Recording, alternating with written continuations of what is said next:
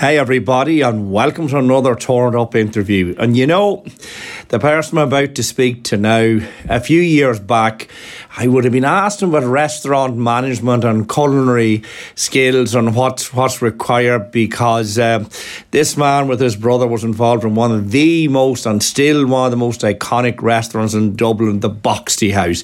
Those of you who know your restaurants and know Dublin will know that this in Temple Bar area is very renowned and some very famous people have visited. But we will maybe talk about that too, but I'm not here to talk about that. Uh, I'm going to talk about this man's musical career because, like myself and radio, and indeed he's a, he's a radio presenter as well, but he's a very accomplished musician, has released a couple of albums to critical acclaim, and it's my honour and pleasure to introduce the Torn Up interview, the one and only Ronan Gallagher. How are you, Ronan? Great, Gerry, and thanks for having me. Delighted to be here. Ah, it's great to have you. Ronan, just for, for the listeners, just go back and tell a bit of your life story, how all this happened, and and you know how did you how did you pick up that guitar and decided that maybe you wanted to do something down the musical journey. Well, it's funny enough. You, I remember I bought a guitar for my kids, small little one in Ireland. I think it was fifty quid, in the hope that they might pick up the guitar and play it, but they didn't. And and then one day I was in in uh, my house and I was listening to the radio and there was some lad on, oh, some fella about life coaching or some nonsense. But actually, he did make one point. He said, play to your strengths. And I remember thinking at the time, well, music is the only thing I've always really been anyway good at or felt good at. So then I saw the guitar in the corner and it, it had been calling me for a long time. So I eventually picked it up. And uh, I really wasn't, I played, I played a few chords I could play, but nothing, you know, I was, and I'm still not a musician, I still can't play, some people say. But I got enough, learned enough to then be able to put words to songs. And I one day was in a car. I've been trying to write songs and they really weren't coming. I thought, well, maybe this isn't going to work. And one day I was in Dromod Station, uh, which is a train station not far from my town of Mohill. And I was waiting for or leaving off. I can't remember which, a nephew of mine. But while they're waiting, we met another young lad who was uh, a backpack on his back and already heading off. And actually turned out he was emigrating to Australia. And it was not long after the crash, a few years after the crash, but we were still feeling that sort of emigration was going on. A lot of people were leaving their club and their parish and heading off to foreign countries. But I remember saying to him, I said, you know, there's an old saying we have, you know, so where will you be this time next week? And he turned to me and he said, I don't know, but I'll be long effing gone. So I thought, there's a, there's a song in there. And actually, it was the first song I wrote was called Long Gone, and I wrote that in Dromod Station. And once I completed that song, got home and fixed it and wrote it, I then got confidence that I could write songs. And that's kind of how it started for me, really, in a way. It was just keeping at it and uh, getting that breakthrough. When I completed a song, that was like eureka, you know, I completed yeah. a song. So. And you know the fact that Ronan, that was a real life experience. Would you find that a lot of the inspiration for your songs, and I know you've written quite a number of songs at this stage, would you draw on that from memories of things that happened in your life or events that you witnessed? In other words, what I'm saying to you is the lyrics. I know you're a great lyric writer and and probably one of the best I've ever come across and do does your inspiration uh, or, or you the creativity for creating those lyrics do you draw upon life experiences or events that you've come across in order to create them most likely and most always from life experiences whether they're your own experiences or the experiences of others. Now in some cases you invent little characters to like for a song like miss you. You know i invent a sort of character like a film script and that character but I'll still the story will still come from stuff that you felt or you have seen other people feel.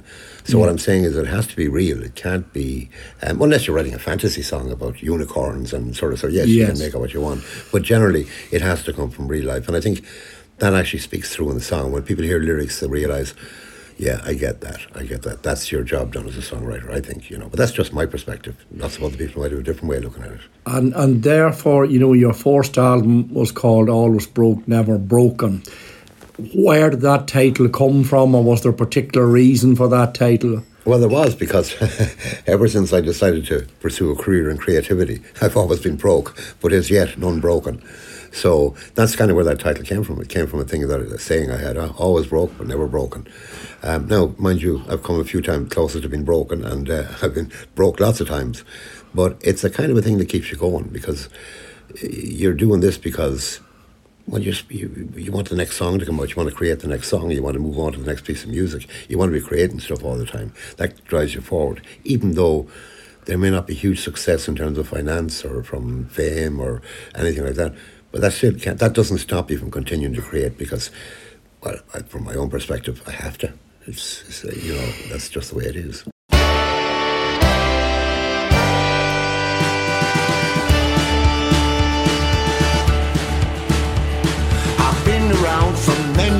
I've lost some things and shed some tears. Watch the love light dimming in your eyes. I've done some things, I've got them wrong. Well, I'm not proud, but I'm still strong. And no, I won't do that. No, I won't do that. Don't you get me wrong. Don't you get me wrong. I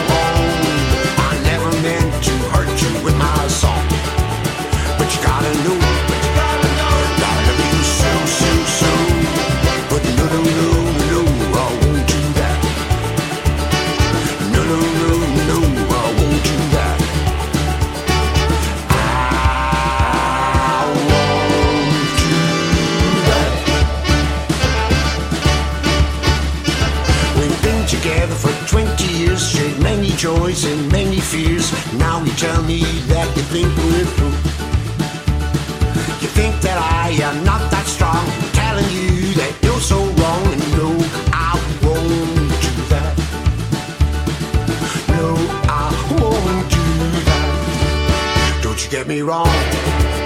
Don't you get me wrong.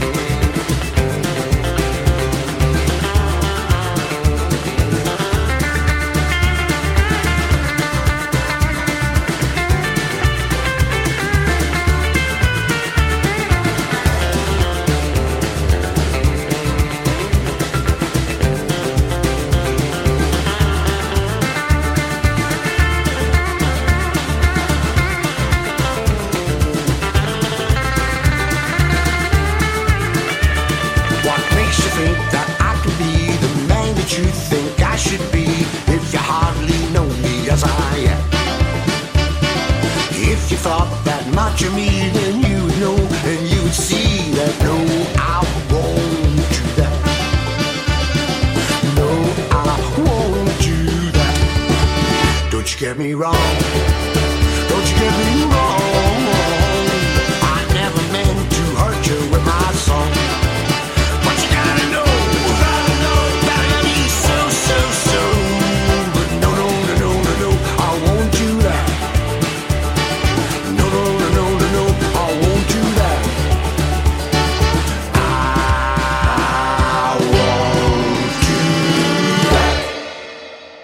Would you find, Ronan, that you know, being a songwriter, uh, that actually there's a, there's a, a release from it. It's therapeutic.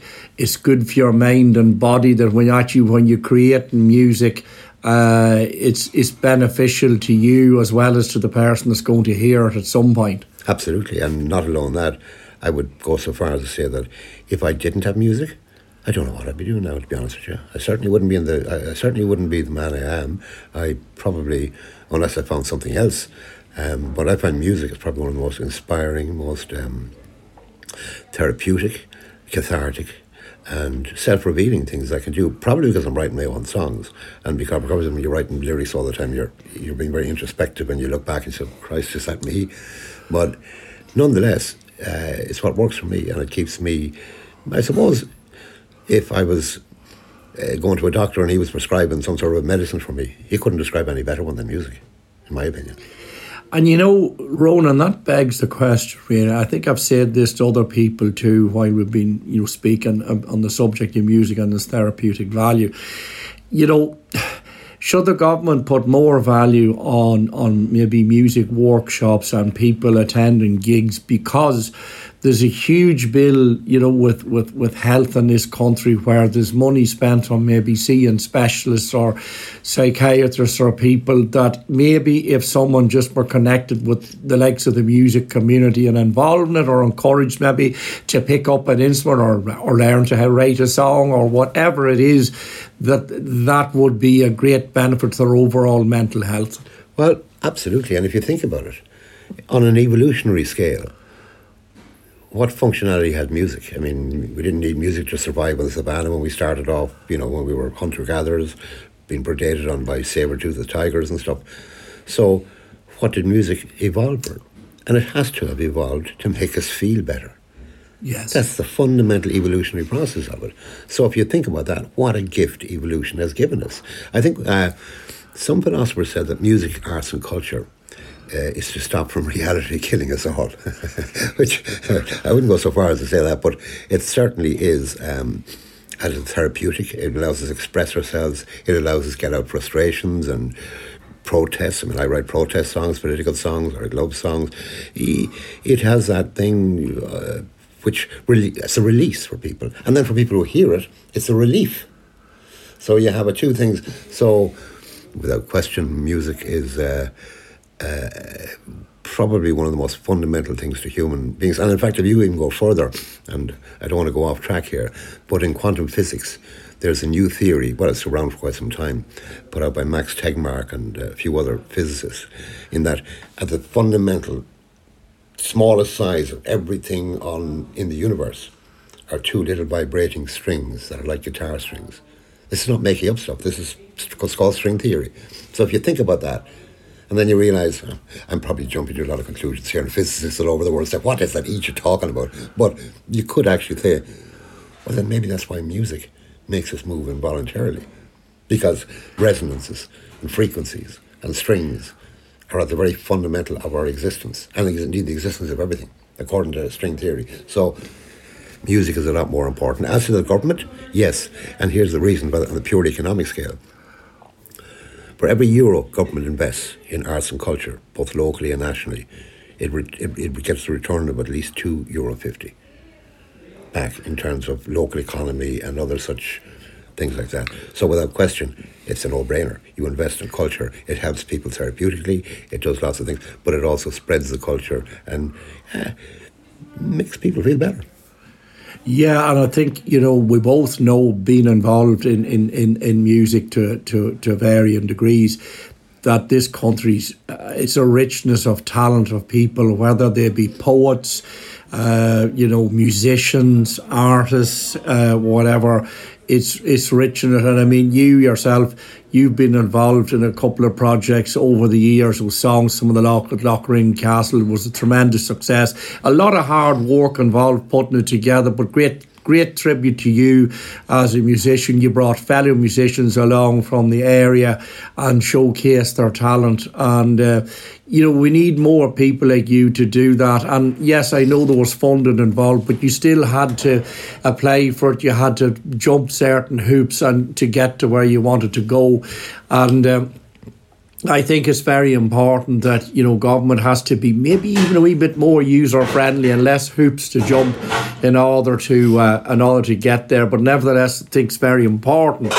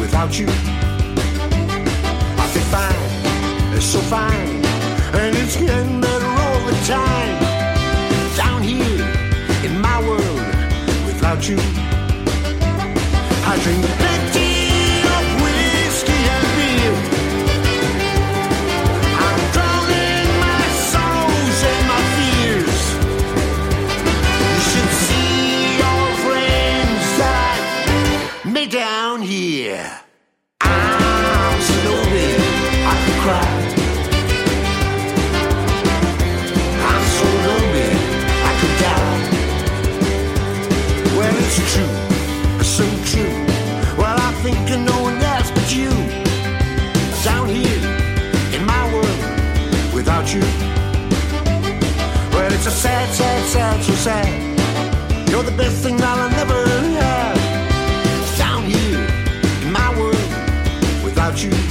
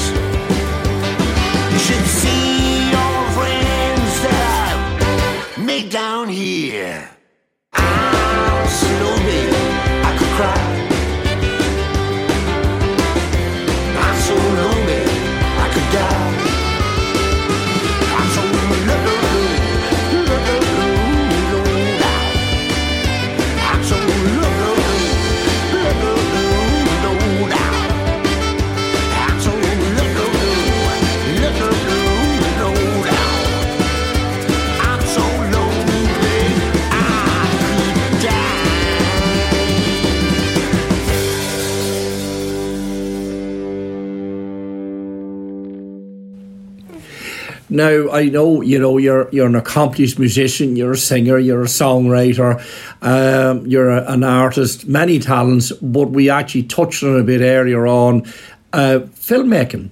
You were involved in the movie business, the big screen. How did that all come about, or how did you get how did you get started into that? Well, actually, it was. I had always been. Uh, I've always been a great lover of films, and, and somebody used to always I used to have such a knowledge of films. I went to so many movies all the time that they used to call me a regular Halliwells, that I knew nearly every film that was made, and uh, I was definitely a, a movie nerd. And then I thought, you know, because I have an ability to tell stories, I think that's also you can see that in songs.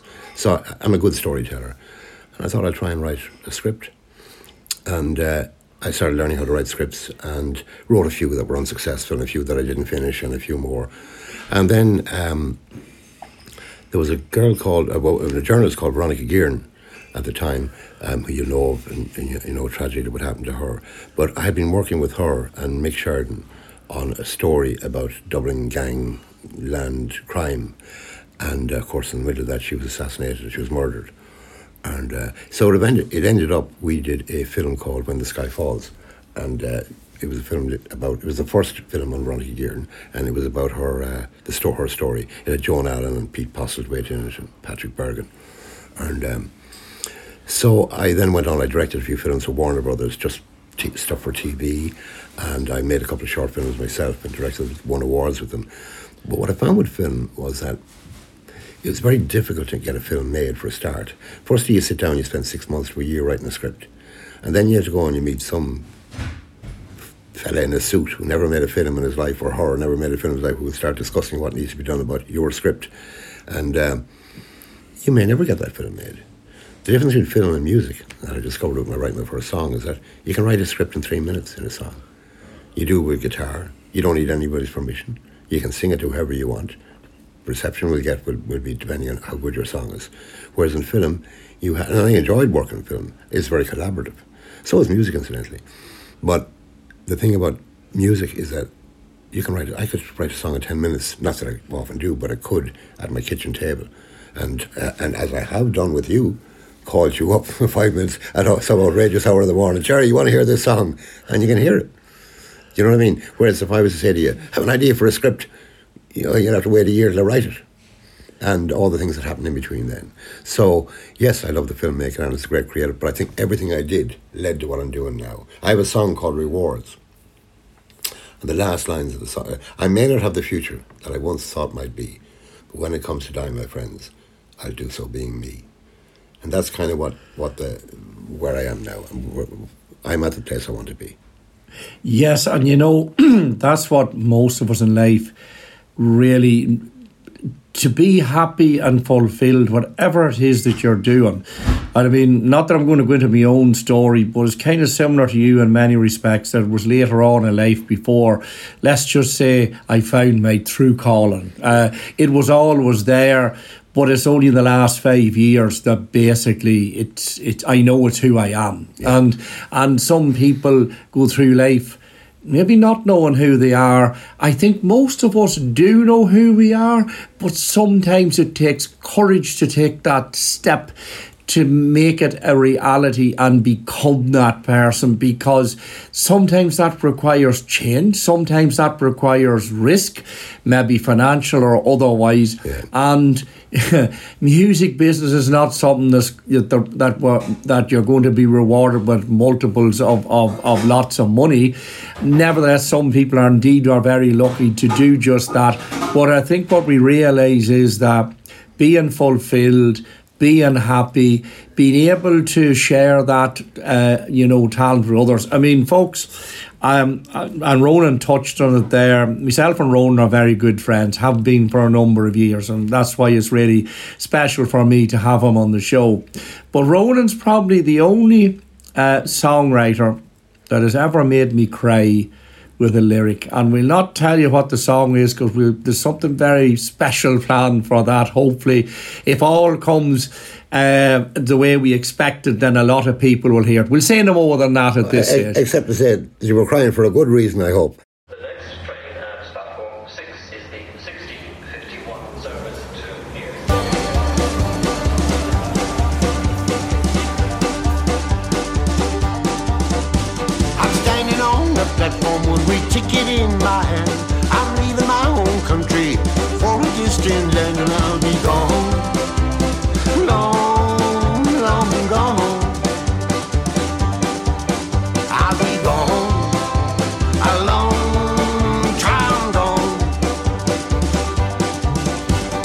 Train pulls from the station and gathers up some speed. I look out from my window, watch my life retreat and I'll be gone.